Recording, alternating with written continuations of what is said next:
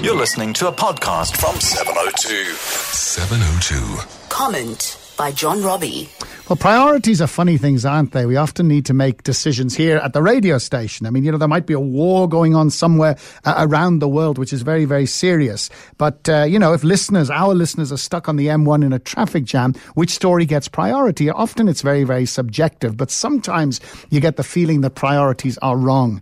I mean, there's a marvelous story at the moment from Canada about the big conference that's been uh, going on. It's raised $13 billion. That's about 183 billion rands, billion with a B, thousand million, okay? And the whole idea is to fight and eradicate AIDS, tuberculosis, and malaria by 2030. Heads of state are there, businessmen are there, rock stars are there, and they're calling it the single biggest multilateral investment in global health in human history, in a single project in human history. Bono is involved in the project, and I think it's absolutely fabulous. More of this, please. I mean, that's wonderful, wonderful to hear. And of course, Africa will benefit from that. But it just struck me that at the same time, there is a deafening silence about the war in Syria.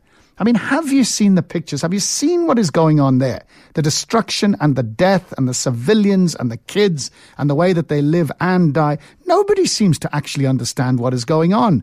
And we have the crazy situation where the two major powers, the US and Russia, who are involved in the talks, are actually supporting different sides militarily in a civil war. So, how is it possible that in this day and age we are not able to galvanize enough outrage and influence to stop the fighting and reach some sort of a peaceful agreement?